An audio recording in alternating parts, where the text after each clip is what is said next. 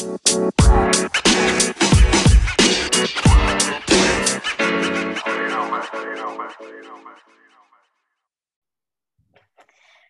my name is Elena, and I'm welcoming you to my podcast about student life, the student's voice. Uh, today, we have the pleasure to meet Samuel. Uh, he did the BA in English Literature at University of Iceland. Welcome here. Thanks for having me, Elena. Um, so I'd like to start this conversation with a quotation from English literature. um, cool. C.S. Lewis said, literature adds to reality, it does not simply describe it. It enriches the necessary competencies that daily life requires and provides. And in this respect, it irrigates the deserts that our lives have already become. What do you think about this quotation? Yeah, well, what I take most from it is he's talking about the inspiration that literature can provide us, in that when we read stories, we take from that ideas of how we want to live our own lives. And I think really he's because literature is, I guess, what I would describe as like hyper reality. Like it's not necessarily, you know, it, obviously in the case of Chronicles of Narnia, it's not real, but it's hyper real because it's the exaggerated version of you know humanity like all the emotions are heightened and the experiences are heightened. So it's like the most extreme version of what we can imagine. I think fantasy literature in particular kind of offers that. And so yeah i would say and speaking personally as well stories have been, been a big inspiration for me because it sort of shows us the kind of for me it shows me the kind of person i want to be. Like when i read about the protagonists in the chronicles of narnia which i have read i think wow they're really brave they're really good at facing challenges and overcoming them and i think well that's how i want to be so mm-hmm. So it's like searching for some identities in stories, like searching for yourself in stories or searching for other people. Yeah, for sure. And I think really, in order for a novel to be successful, you have to be able to identify with the character, right? Even if they're, I don't know if I can swear, uh, uh, even if even if they're not not a nice person, you know, like even if they're a bad person, mm-hmm. you have to be able to find something that you can identify with Mm-hmm. Yeah, otherwise, the story is just boring, isn't it? So, like, I think every every good book, you'll have some identifiable qualities. The character will have some identifiable qualities. Mm-hmm. So, yeah. But do you actually think that it's important to identify in every situation? Not necessarily every situation, but I guess to to to see that it's possible like you can empathize with the character right that mm-hmm. like let's say when like harry potter or whatever you know that character is faced with a situation you don't have to think well i would have acted that way but you can understand why he acted that way mm-hmm. If you don't with a character then i i think really there's a disconnect i don't think i don't think i could endure a novel in which i wouldn't i wouldn't be able to connect with the character mm-hmm. So you wanted to say that it's more about understanding people or characters, not not about identifying. Well, identifying in the sense of you know we we all have like light and dark, and we all have we're not just boxes, right? We have more than like four sides. So. Mm-hmm. Like you know, as I said, even though not necessarily we would take the same action, we would behave the same, but that but that we can understand why they took that action and we can recognize that in ourselves there is that potential to commit that action mm-hmm. right mm-hmm. so like having different possibilities of reality yeah for sure that's what reading literature like fiction stories mm-hmm. is all about right is because we're we're only ever going to experience one life and even though in our lifetime we can be different people, you know, because living 80, 90 years is a long time. You can change who you, who you are, definitely. But we're, we're never going to go to a wizarding school. We're never going to go through a wardrobe into a magical world. So this gives us the opportunity to, to imagine other forms of reality. Mm-hmm. I see. Uh, let's talk a bit about yourself. Uh, where are you from? Uh, what are you doing in life? Cool. Okay. So yeah, I'm from England originally, but I've lived in Iceland for over three years now. So I came here to do my BA in English, and one of the best decisions I ever made because it. I mean, two reasons. a few reasons. One is I really love Iceland, it's awesome. Two, one of my criteria for studying, I knew I wanted to do a degree in something related to English, mm-hmm. and I didn't want to have to pay for it because I don't think we should have to pay for university. Mm-hmm. So I just Googled countries that have free tuition, and Iceland came up as an option. And the uh, university here, the public one, had the most perfect English degree. It was in the first year a mixture of literature and mm-hmm. linguistics, and then after that you got to choose which area you want to focus on. And I'm all about literature, as you can tell.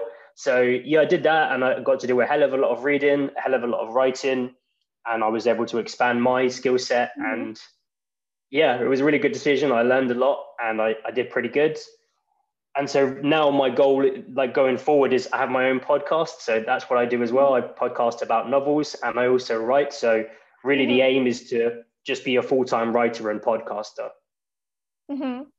Uh, but what do you actually write do you write novels research papers I mean, it's it's kind of a mixture. So I, I write because I've traveled a lot. Before I came to Iceland, I lived in a bunch of different countries, and I like to write about my experiences to, to mm-hmm. inspire and advise other travelers. So I write about my travels on my website. And but in the last year or so, it's really been yeah focusing on fiction. So I did write my own novel in I guess 2019, 2020, 2021. It's it's mm-hmm. kind of like stopping and starting throughout school. And I finished it. And so now just the work is to get it published and continue editing it to improve it. Mm-hmm. So uh, hopefully soon the, the listeners will be able to read my to buy and mm-hmm. read my novel mm-hmm. uh, and what is your novel about it's it's actually very similar to the chronicles of narnia funnily enough it, whenever i send it to agencies i liken it to that novel because it's about a bunch of children that end up in a parallel world in which they encounter magical creatures and they have to overcome challenges and even they're faced with potential death at times. So yeah, it's very similar to Chronicles of Narnia. I don't want to say too much because it's in development, but uh, there's magic and there's uh, creatures that you know that don't exist, like unicorns and stuff like that. Yeah. Mm-hmm. I see. So as far as a so I, I think that you like fiction, like more fantasy, I suppose. Yeah that's definitely been one of my like top genres especially in the last few years. I have always been a massive fan of lord of the rings mm-hmm. and, and of harry potter. But i've mm-hmm. i've read quite widely. I would say anything that's good i'll read. Some of my favorite authors are people like george orwell who maybe the listeners have heard of. He's a an author from the uk who wrote i suppose they call it dystopian fiction and he's a genius and one of my favorite authors uh, yeah so a very wide range I see. I actually listened to your podcast about George Orwell. Cool, thanks. it was a very interesting podcast, I think, especially in today's context, because we face a lot of problems on a political level, I think. Yeah, for sure. That's why I wanted to record these podcasts over the last uh, year, is because mm-hmm. I think, you know, George Orwell's novels were written quite a long time ago. And I think the problem with our generation is we've forgotten the lessons that George Orwell was trying to teach us because he, these books came out in the 40s and the 50s. And so our mm-hmm. parents probably would have read them, but a lot of people in our generation haven't read these books. And so they, they've forgotten, like, this is what happened in World War II and it can happen again. And we don't want to make the mistake of thinking that we've evolved beyond that because we haven't. So it's important to read those books because it reminds us this is how humans can be at their worst. And it's up to each of us to not you know not be that way. So. Yeah so like being aware of um i don't know of different authors different contexts different i don't know different perspectives about the world i think yeah for sure and that's the great thing i mean you could read a book every week for the rest of your life and you wouldn't even have got 0.1% of all the mm-hmm. possible mm. books there are to read one thing i really like as well and I, I mean, I don't know if, if everyone does this, but you know, there are there are these really famous books that were not originally in English, like War and Peace by Leo Tolstoy, a Russian author. His book would probably be pretty important to read right now. So I read the English translation, and it's one of the best mm-hmm. books I've ever read, and it has a lot to teach us. Even now, it was written I don't know how many 150 years ago, I think it was written, but it's, mm-hmm. it's there's so much it could teach us. So one thing I like to do as well is read books that weren't originally in, in English because it's a different perspective. So yeah. Mm-hmm. Mm-hmm. Uh, what do you like in particular about your field, like about English literature? For me, and this is why I started the podcast, because when I was doing my degree, I realized that there are lessons I can extract from reading these stories. I mean, let's take like 1984 by George Orwell was like the best example. In that, when you read that, you you think, okay, this is like you can see how humanity, because it's it's a true story in the sense of it's based off of what, of what was happening in the Soviet Union and Nazi Germany and stuff, and but it's a fictionalized account, and, and what it shows us is this what this is what's possible, and this is how you can aim to be the best human being you can be and these kind of things. It's basically just daily lessons i think we can extract from reading stories. But at the same time i think it's just i've never been more entertained than when reading a great story. Like when i when harry potter was still coming out when i was a kid i just i couldn't wait for the next book to come out. I was so excited. Mm-hmm. and i know that most kids in england and maybe around the world felt the same way i did. Mm-hmm. Um, I see. What do you would you like to do later on? I mean, the focus really going forward is is two things: yeah, podcasting and writing. So I'd like to just continue writing and, and get books published uh, at a, a good mm-hmm. publishing company, and uh, and continue on, and then just inspire future writers and, and readers. And as I said, like some of my biggest inspirations have come from reading stories, so I just want to pass that on to people. Mm-hmm. So you actually you are actually saying that you are inspiring from other authors, not from something more external, like the external world. Yeah, I mean, like the authors that I that I know about. It, there's when you when you read a story and you think about how much effort must must have gone into first of all creating that, and because I've written a novel now, I know how much time it takes like for someone like J.R. Tolkien, who I'm not comparing myself to, the man's a genius, but the amount of time that it took for him to create his world and to and to tell the story in such a way that it there are hundreds of millions of people around the world that can that can appreciate it and that get joy mm-hmm. out of it. Like I'm mm-hmm. inspired by him. If I can even like get a tenth of, of where he's gone in terms of being an author, I'd consider myself a success. So yeah. Yes. Uh, I see. Are you passionate about research and in which topics? Good question. I definitely was when I did my degree, and you know, a large part of it was was conducting was writing essays about mm-hmm. like we'd have a list of books that we read throughout the semester, and we'd have to pick a, a discussion topic and a book and and kind of explore that. So I enjoyed that part of it because it it allowed me to read more critically or encouraged me to read more critically like rather than just reading the story and thinking oh you know this this is fun this is a good scene. It's more like well what does this mean? Like what can we take from this? And also what are the multiple ways of interpreting it? And that's what my podcast is about is every uh, episode i take a different book and i discuss it with someone of okay you know there's this there's this story on the surface which is let's say this person likes this person or hates this person. Well what's beyond that? What's the symbols? What's mm-hmm. the metaphors? And so on. So i like it in that in that respect. So uh, you like to see what's the message behind the story? Exactly because if it's a mm-hmm. good if it's a well written story there's so much more than just what you see on the surface. Like my most recent podcast was mm-hmm. about lord of the flies which is a novel about a group of young boys that just get yeah. trapped on a desert island. Yeah, you've heard about it. Really great book. But the thing is, is like that's like maybe the 10%, that's like the iceberg, the tip of the iceberg of the story is they're trapped on an island. There's so much more to it. And, and I spoke to a, a really intelligent young lady who helped me to break it down. And we mm-hmm. kind of discovered together that there's like way more to it than that. Mm-hmm. So uh, it's really all a metaphor for how British society was functioning at that time mm-hmm. during uh, during the war, World War II. Uh, I see, but my question is, why do you like to get the truth through stories and not uh, the message directly? Because um, if you read, for example, science or the media, you can. I, I think that you can take the information about, as you said, about the Soviet Union directly without having the story. So what's the yeah. here? That's a that's a great question and I did, I thought about that a lot in the last year because obviously I've thought, like, why am I doing this? Like, when you can read a history book or a science book that will tell you the answer.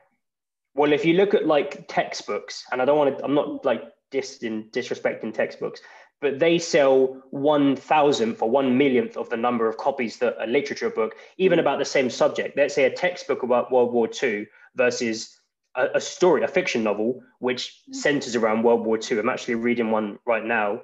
Like that will sell a million times more copies because it's easier to absorb.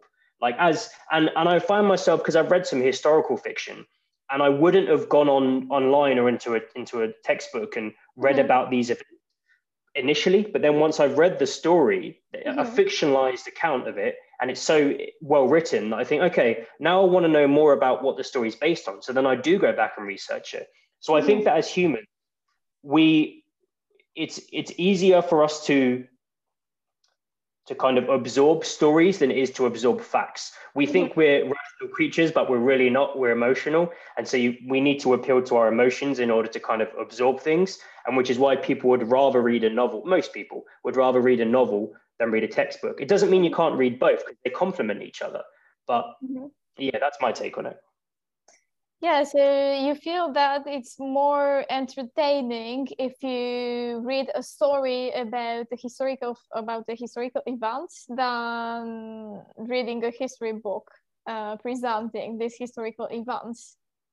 I would say more entertaining, but also, uh, as I said, it's easier to absorb because because then you can relate to the story more. If you just read in a textbook, I'm going to make up numbers here, like X number of millions of people died in World War II. Well, that's obviously mm-hmm. terrible, but how can you relate to that number? Whereas if you read a story where you follow five characters who are mm-hmm. directly involved in the war, and let's say they all die, which which would be statistically likely, then you really feel it. Then you really feel like, wow, I feel like I was there, and I feel like I'm taking part in these people's journeys it's not just numbers on a page or statistics or or even like a description of events. Like you can describe an event and people won't necessarily be able to to kind of feel it. But when you say okay this character's called john and he was in the trenches in world war one and you know now i'm going to tell you about how his wife at home is missing him and, and this kind of thing then you start to feel it. Because as i said you've got to appeal to a person's emotions for them to be interested so uh, did you actually want to say that literature is more personal than textbooks? Yeah, for sure. Yeah, uh, definitely. Because a textbook is a textbook is designed to give you the facts, which is great. It does the mm-hmm. job of that, and there's nothing wrong with that. But mm-hmm. the fact is that when you read literature, it's designed to it's designed to evoke a response, an emotional mm-hmm. response. And if it doesn't do that, then it's failed as a novel. So. Mm-hmm. Uh, I see. Uh, let's move to other topics. Uh, I'd like to ask you about your studying tips and tricks. What do you do when you have a lot to study?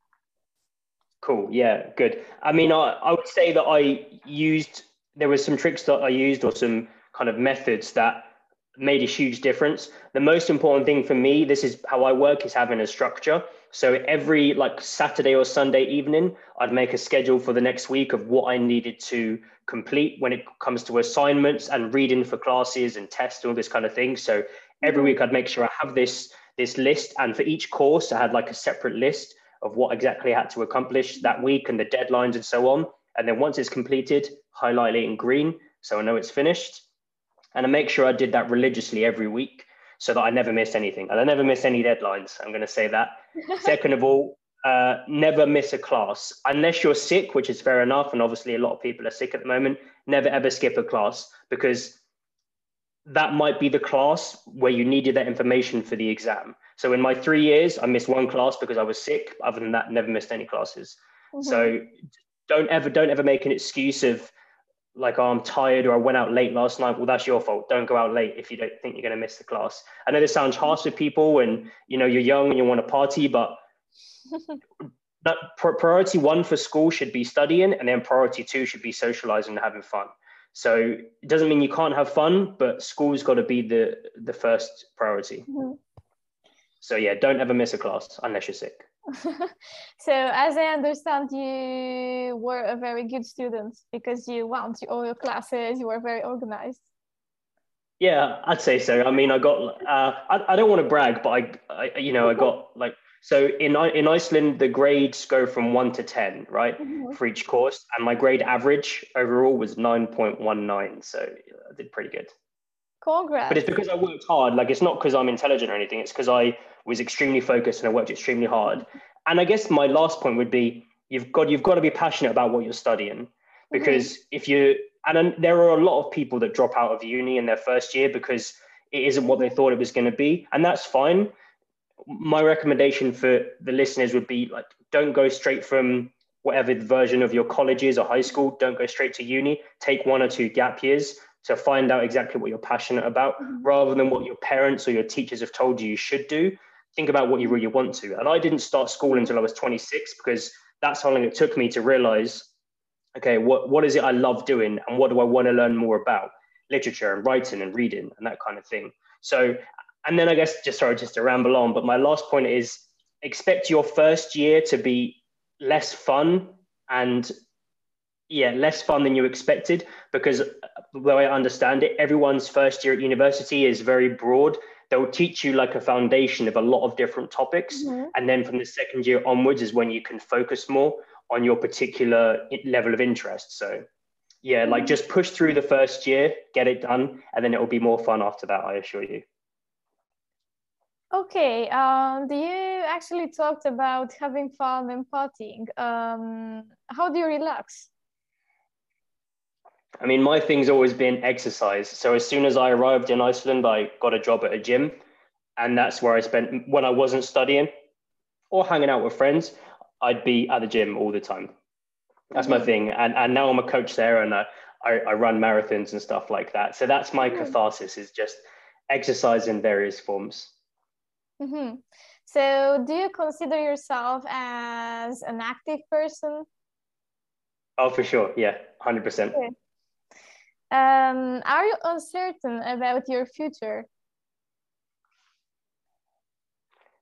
Yeah, I am, but I think it's like a healthy level of uncertainty because I know where I want to go and I know vaguely how to get there. But obviously, there's that gap in between of like, well, I'm not there yet. I'm currently here. So, how do I get from that A to B? Well, that's not always certain because you never know what life's going to throw at you. But I know what I have to do for the most part to get there. Mm-hmm. Um, how does a normal a normal day in your life look like? Well, okay, so now I'm studying at the same university. I'm studying Icelandic, so I'm still in school. I wake up early. If it's not a day with early lectures, I'll go for a run and then spend the rest of the day. I have a couple of jobs as well, so I'll either be working or I'll be studying for most of the day.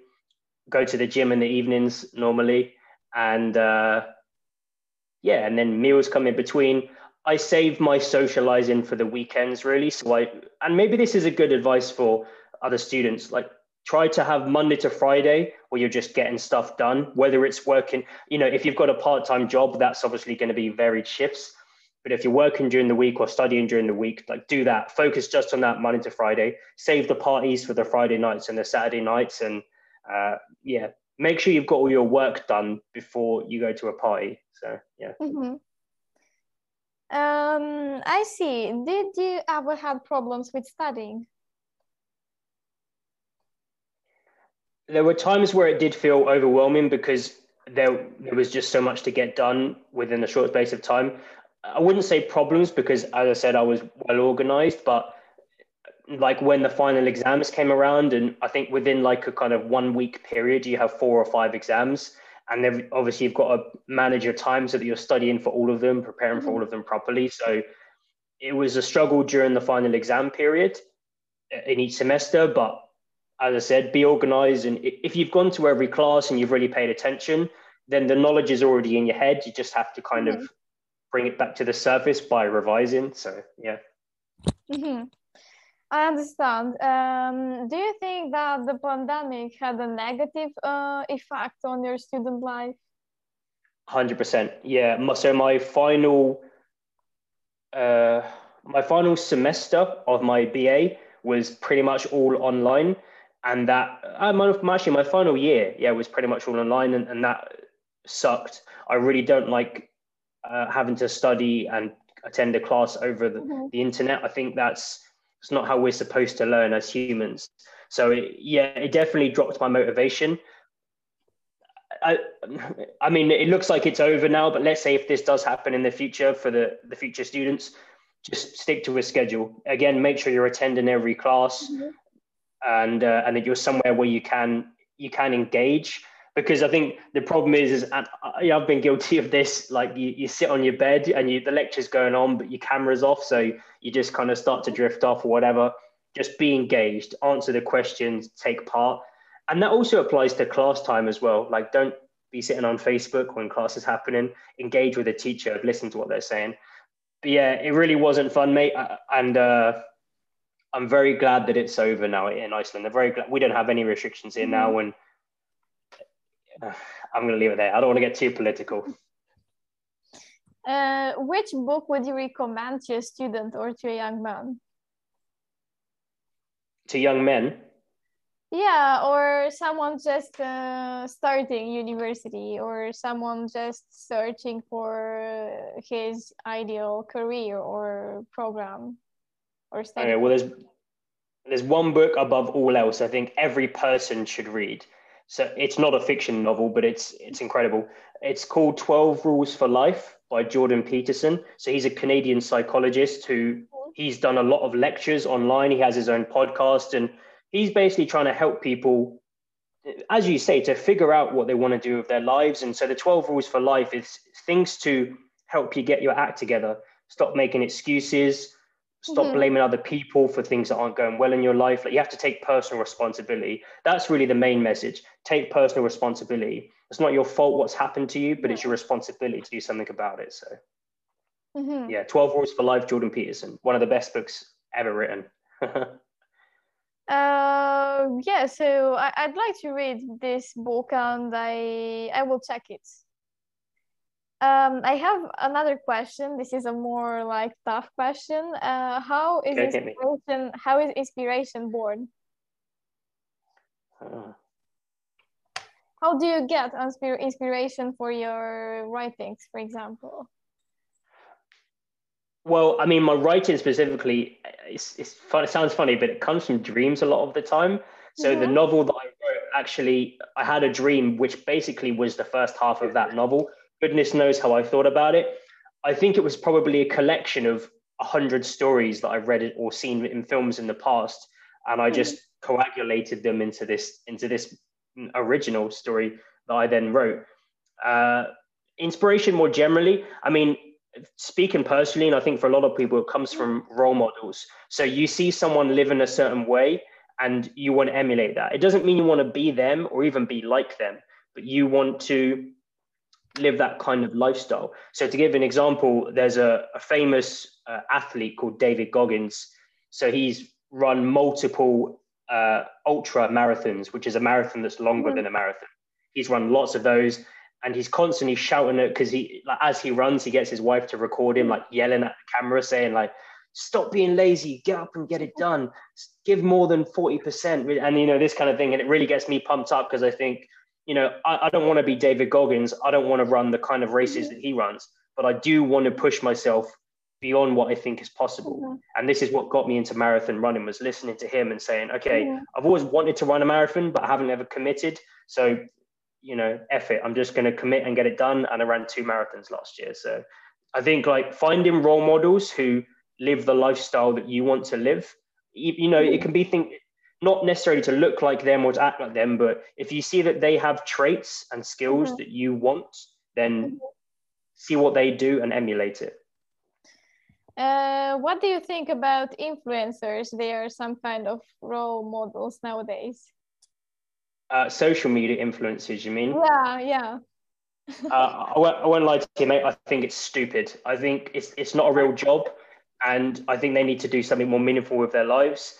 Now, having said that, it depends, you know, how you define it, because this guy David Goggins, Goggins, I'm talking about, he has like five million followers on Instagram, and that's how he gets, um, you know, that's how people get because he wrote a book and he self-published it, and it sold like five million copies just from being self-published mm-hmm. because people went onto his Instagram and they saw his message And he, he, he would never just post a video of him talking, you know, in a restaurant. It would be during or after a workout.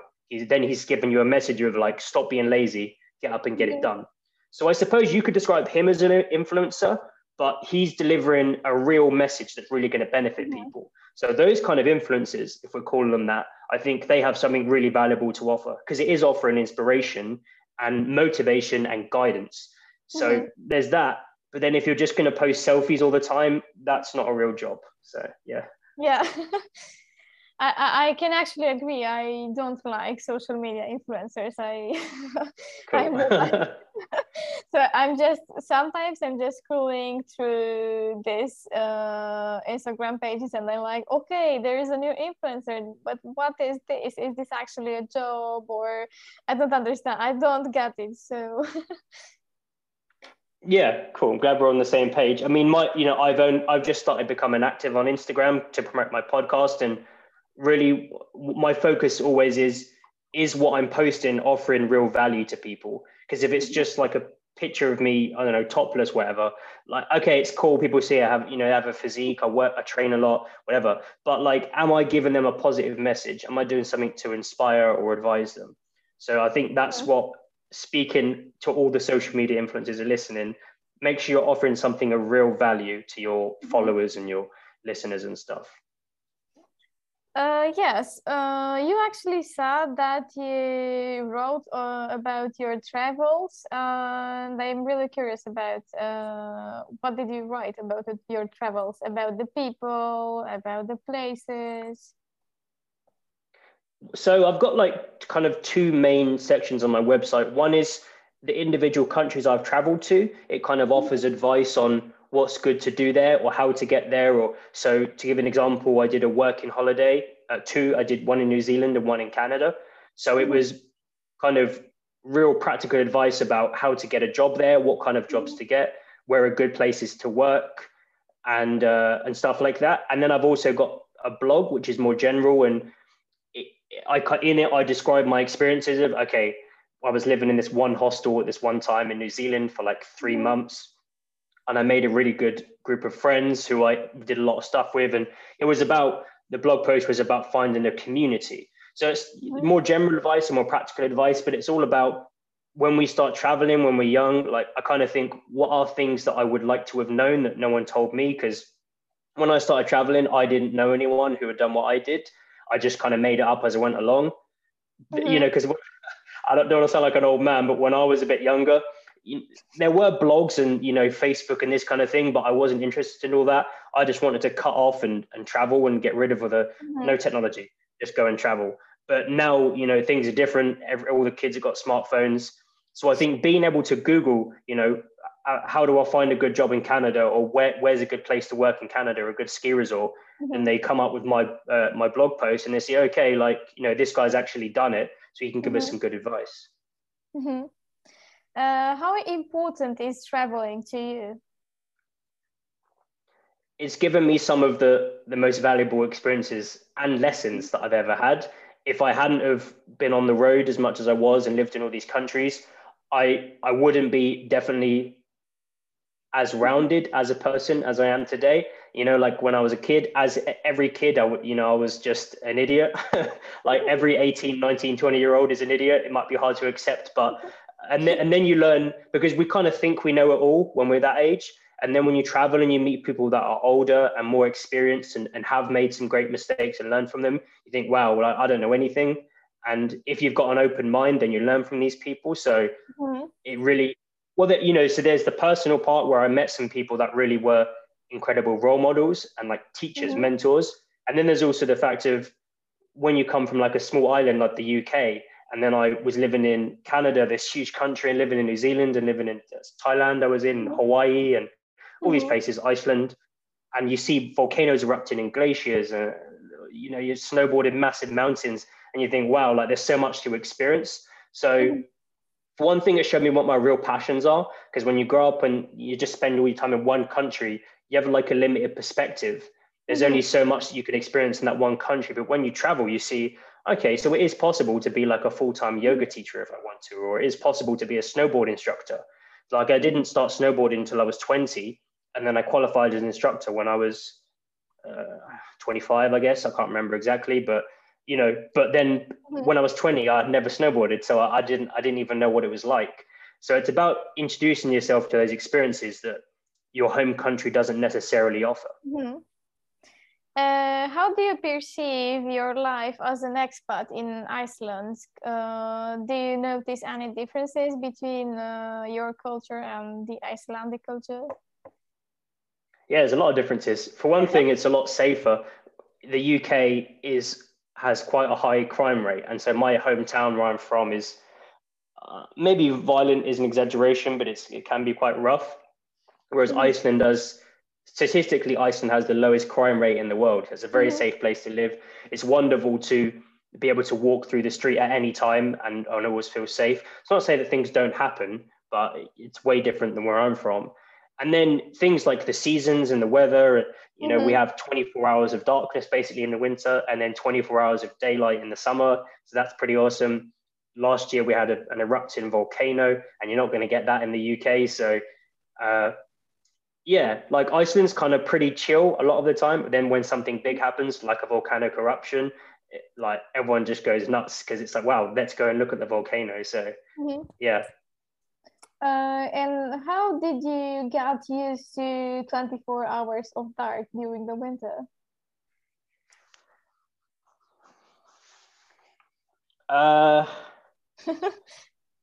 you have to, I think the important thing is I just maintained, tried to maintain a consistent sleeping pattern. So I didn't let it, I tried not to let it affect when I woke up and when I went to sleep. And that's important to maintain throughout the year. For me, it was actually harder to get used to the 24 hours of daylight. Like my first summer here, I remember that sometimes I'd be up at three o'clock in the morning and I didn't feel tired because I'm looking out my window and the sun's still up. So, uh, like, you know, your body's telling you, like, you don't need to sleep because it's daylight. So mm-hmm. that that was harder to get used to for me was the, the constant daylight, mm-hmm. but the consistency helped. Having having thick curtains. yeah. Um, you talked, by the way, about dreams. And what are dreams? Oh wow! Uh, I guess they're they're just kind of your unconscious mind. I think that's the correct term. Your unconscious mind is just trying to sort out all the things that are in your that are like you know in your neurons and in your brains and stuff like in your brain. So yeah there's just, there's so much information in there most of which we we aren't even aware that we remember but it's in there somewhere. And i guess our brains just like just like mushing it up at night. There's definitely a coherence you know the fact that like you know and uh, again jordan peterson the guy i talked about whose book i recommend he's a, a therapist he was a therapist and he places a lot of value in dreams because there's in some cases, and I guess this is what Freud talked about. Mm-hmm. Your dreams are trying to tell you something that either you're not willing to admit to yourself when you're awake, or that you can't necessarily articulate. So the mm-hmm. dreams are kind of telling you, like, this, you got to do something about this. I don't know. Mm-hmm. Like if you keep dreaming about an ex uh, in like a negative way, well, it's, it obviously means you haven't dealt with those emotions, so you need to deal with them. And uh, yeah, but I mean, speaking personally, for me, it's just great story inspiration. So yeah. Mm-hmm. Uh, do you think that there is a certain relationship between dreams and stream of consciousness? Can you define a stream of consciousness, just so I'm clear on what you mean by it? No, I, I meant stream of consciousness in literature because you see, for example, novels like James Joyce's The Portrait of a Young Man or Virginia Woolf. Mm. All, they're all writing in stream of consciousness. And it's like you're having uh, a picture of their minds uh, where there is no co- coherence. And I meant uh, is stream of consciousness related to dreams? Is this stream of consciousness a dream or what okay, cool. Yeah. Good question. I mean, I'll start off by saying I, I don't really like stream of consciousness mm-hmm. consciousness novels. I just think they they're not fun to read. I, I don't like Virginia Woolf's writing. I won't lie to you. Mm-hmm. Uh, I, I because for me it's like that's because how, how are when we're just thinking and talking on a regular basis, that stream of consciousness is just jumbled, isn't it? So you know, ideally, if you're a functioning human, by the time it gets to your mouth, it's kind of like been filtered, right? So you don't just say everything that's in your mind, you filter in it. So mm-hmm. but that's the difference in dreams, right? Is dreams are that stream of consciousness where there's no filter, anything's possible, and you just mm-hmm. kind of say what whatever comes to you in the dream or mm-hmm. whatever. But um, but I do find it a very it's a great way to start writing. Like when I'm first writing a story, then I will just let it kind of flow. But then that's mm-hmm. the purpose of editing. Like I really don't think there's any great author that's ever just written a first draft and gone, yeah, mm-hmm. that'll do. Like it doesn't happen. They write the first draft and they just write in a stream of consciousness of like whatever I'm thinking just goes down on the page or on the laptop. And you finish the first draft and then you maybe take some time away and then you go back and think, okay, like that might have that might have sounded good when I wrote it initially, or it might have it might have been good in my head, but when I'm reading it, it's garbage. So uh, yeah, it's a helpful kind of step on the path of writing, but uh, yeah, it's not not the final step. Definitely not. Mm-hmm. Uh, would you like to add something in the end of this conversation? Yeah, I would say, well, as I said before, just to like reiterate a few points for those people that are listening that are kind of on the fence about what to study, there's no harm in taking some time to to kind of explore first. I would recommend like if you are 18, 19, 20 and coming out of mm-hmm. whatever your version of high school is, like just travel for a couple of years. I think the world's at the place right now, or will be this year, where we can mm-hmm. travel freely again. So take a year or two uh, mm-hmm. and work in other places and try and meet as many people as you can, mm-hmm. be social, try out new activities and develop new skills because you may find that that degree in accounting or whatever that you wanted mm-hmm. to do now doesn't appeal to you at all. So uh, don't jump straight into new school. There's the great thing about most universities is there's no age limit. You, you don't have to start when you're 21. Uh, those student loans and whatever are always going to be there. And do your research, like what it was, as I said, one of the best decisions for me to study abroad. I don't ever, mm-hmm. I don't want to live in the UK. I don't want to study in the UK. And so I just Googled what countries have free tuition, what's on offer, and there were so mm-hmm. many options for me. So um, don't think that you're limited to staying in your home country. You could study anywhere in the world if you want to. Mm-hmm. Uh, I see. I'd like to conclude this uh, podcast with a few remarks on what you said. Um, I'd like to pick up on the stuff that I found interesting. You talked about literature as hyperreality, as a heightened emotions, like a way of expressing your most extreme, I should say, emotions, emotions that are possible, things that uh, are possible only in the world of literature. Um, I, I, found this idea uh, interesting, but I wouldn't necessarily say that literature is hyperreality. I, I think that literature is more another version of the minds not the reality because sometimes we i don't know we don't see literature as a reality i think. Yeah it's a good point but then it kind of de- depends how you define real isn't it? Like you know like let's say when you're i'm just going to throw out there when i was reading harry potter number 6 mm-hmm. and, and, this is a spoiler alert dumbledore died mm-hmm. and i cried. Now was that emotion real? Of course it was real even though what was happening wasn't real it's in fact Dumbledore says something exactly like this to Harry. He says, "Of course, it's happening in your head, but why does that make it not real?" And so the emotion that I felt was very real. I felt like I'd lost a grandfather when Dumbledore yeah. Hmm. died, and I know a lot of kids did as well. So in a way, it is it is real. Like why why why is that emotion not real? You know, like I mm-hmm. I still cried and I still felt sad. So even though the event wasn't real, the emotion that it created definitely was. Yeah, uh, this um, continues actually the my next remark about uh, the conversation that we had. Uh, you talked about empathy and understanding other people's behaviors. it's it's kind of the same idea because you said emotion and empathy. So feeling um, some kind of I don't know understanding from for the characters. I think. Uh, you also said that you wrote about your travels, and I found that interesting. Uh, I'm also a person that likes to travel and that did some international experiences, and I'm passionate about different cultures, about um, interculturality, for example. And um, yeah, this is a definitely a topic that I liked. Um, you also talked about different perspectives on humanity and taking lessons from reading stories.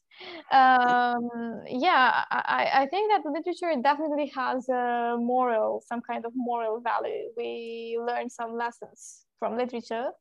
And you actually said that we can learn from travels as well and from people. Um, another thing that uh, caught my attention was reading more critically, engage with the teacher.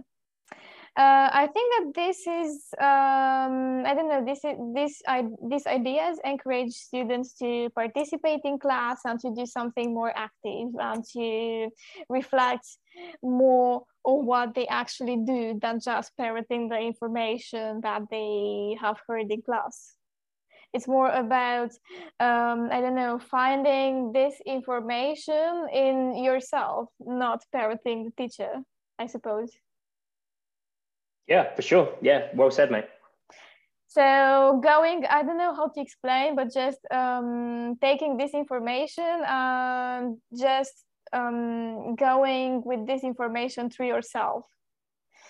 Um, you also said that um, it's easier to absorb a story than a history book, for example. And I agree with that because I think that literature has definitely this um, i don't know this power to keep us entertained and to keep us reading this story because we like it um, you also said that um, we relate to a story and I think that literature uh, has a lot to do with uh, identity, empathy, and stuff like that.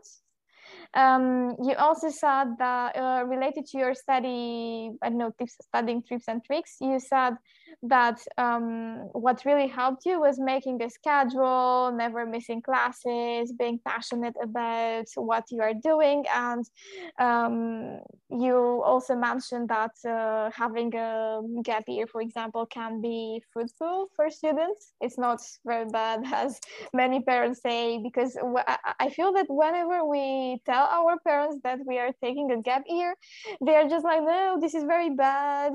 Uh, you shouldn't because then you wouldn't go to university anymore because you will get used to this uh, free lifestyle and things like that. Mm. Uh, but I could agree that the gap year is not bad because you can reflect more on yourself, on what you want to do.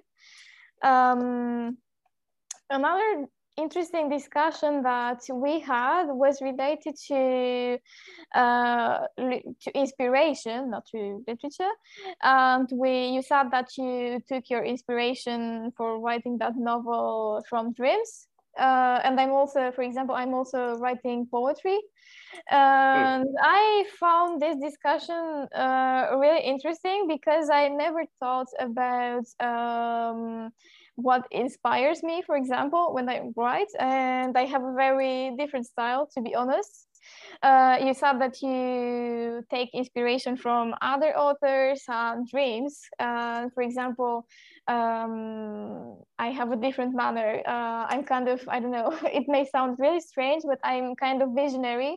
I just see words on a paper and then i think about uh, i don't know how to say I, I think about all the possibilities that i have with these uh, words and i think about the meanings the hidden meanings of these words of the hidden meanings of these words in my mind.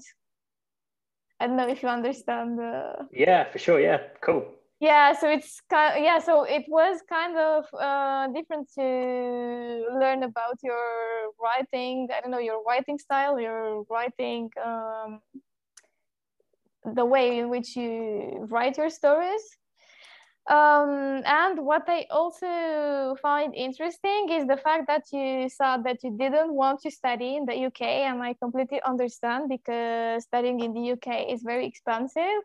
I had the same experience when I went to France, so I did uh, pretty much the same thing as you. I just found that France was cheaper than the UK.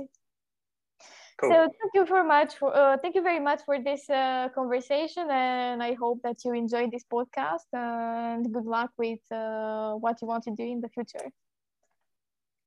Thanks, mate. If people want to hear my podcast, um, it's called The Fictional Podcast. It's on mm-hmm. Spotify and Apple and all those different servers and YouTube. So yeah, The Fictional Podcast, and I'm on Instagram also, The Fictional Podcast. Thanks, mate. Thank you. You listened to the student's voice. Thanks for listening, and I hope that you enjoyed this podcast. Don't hesitate to follow me on social media in order to catch with the next episode. Bye.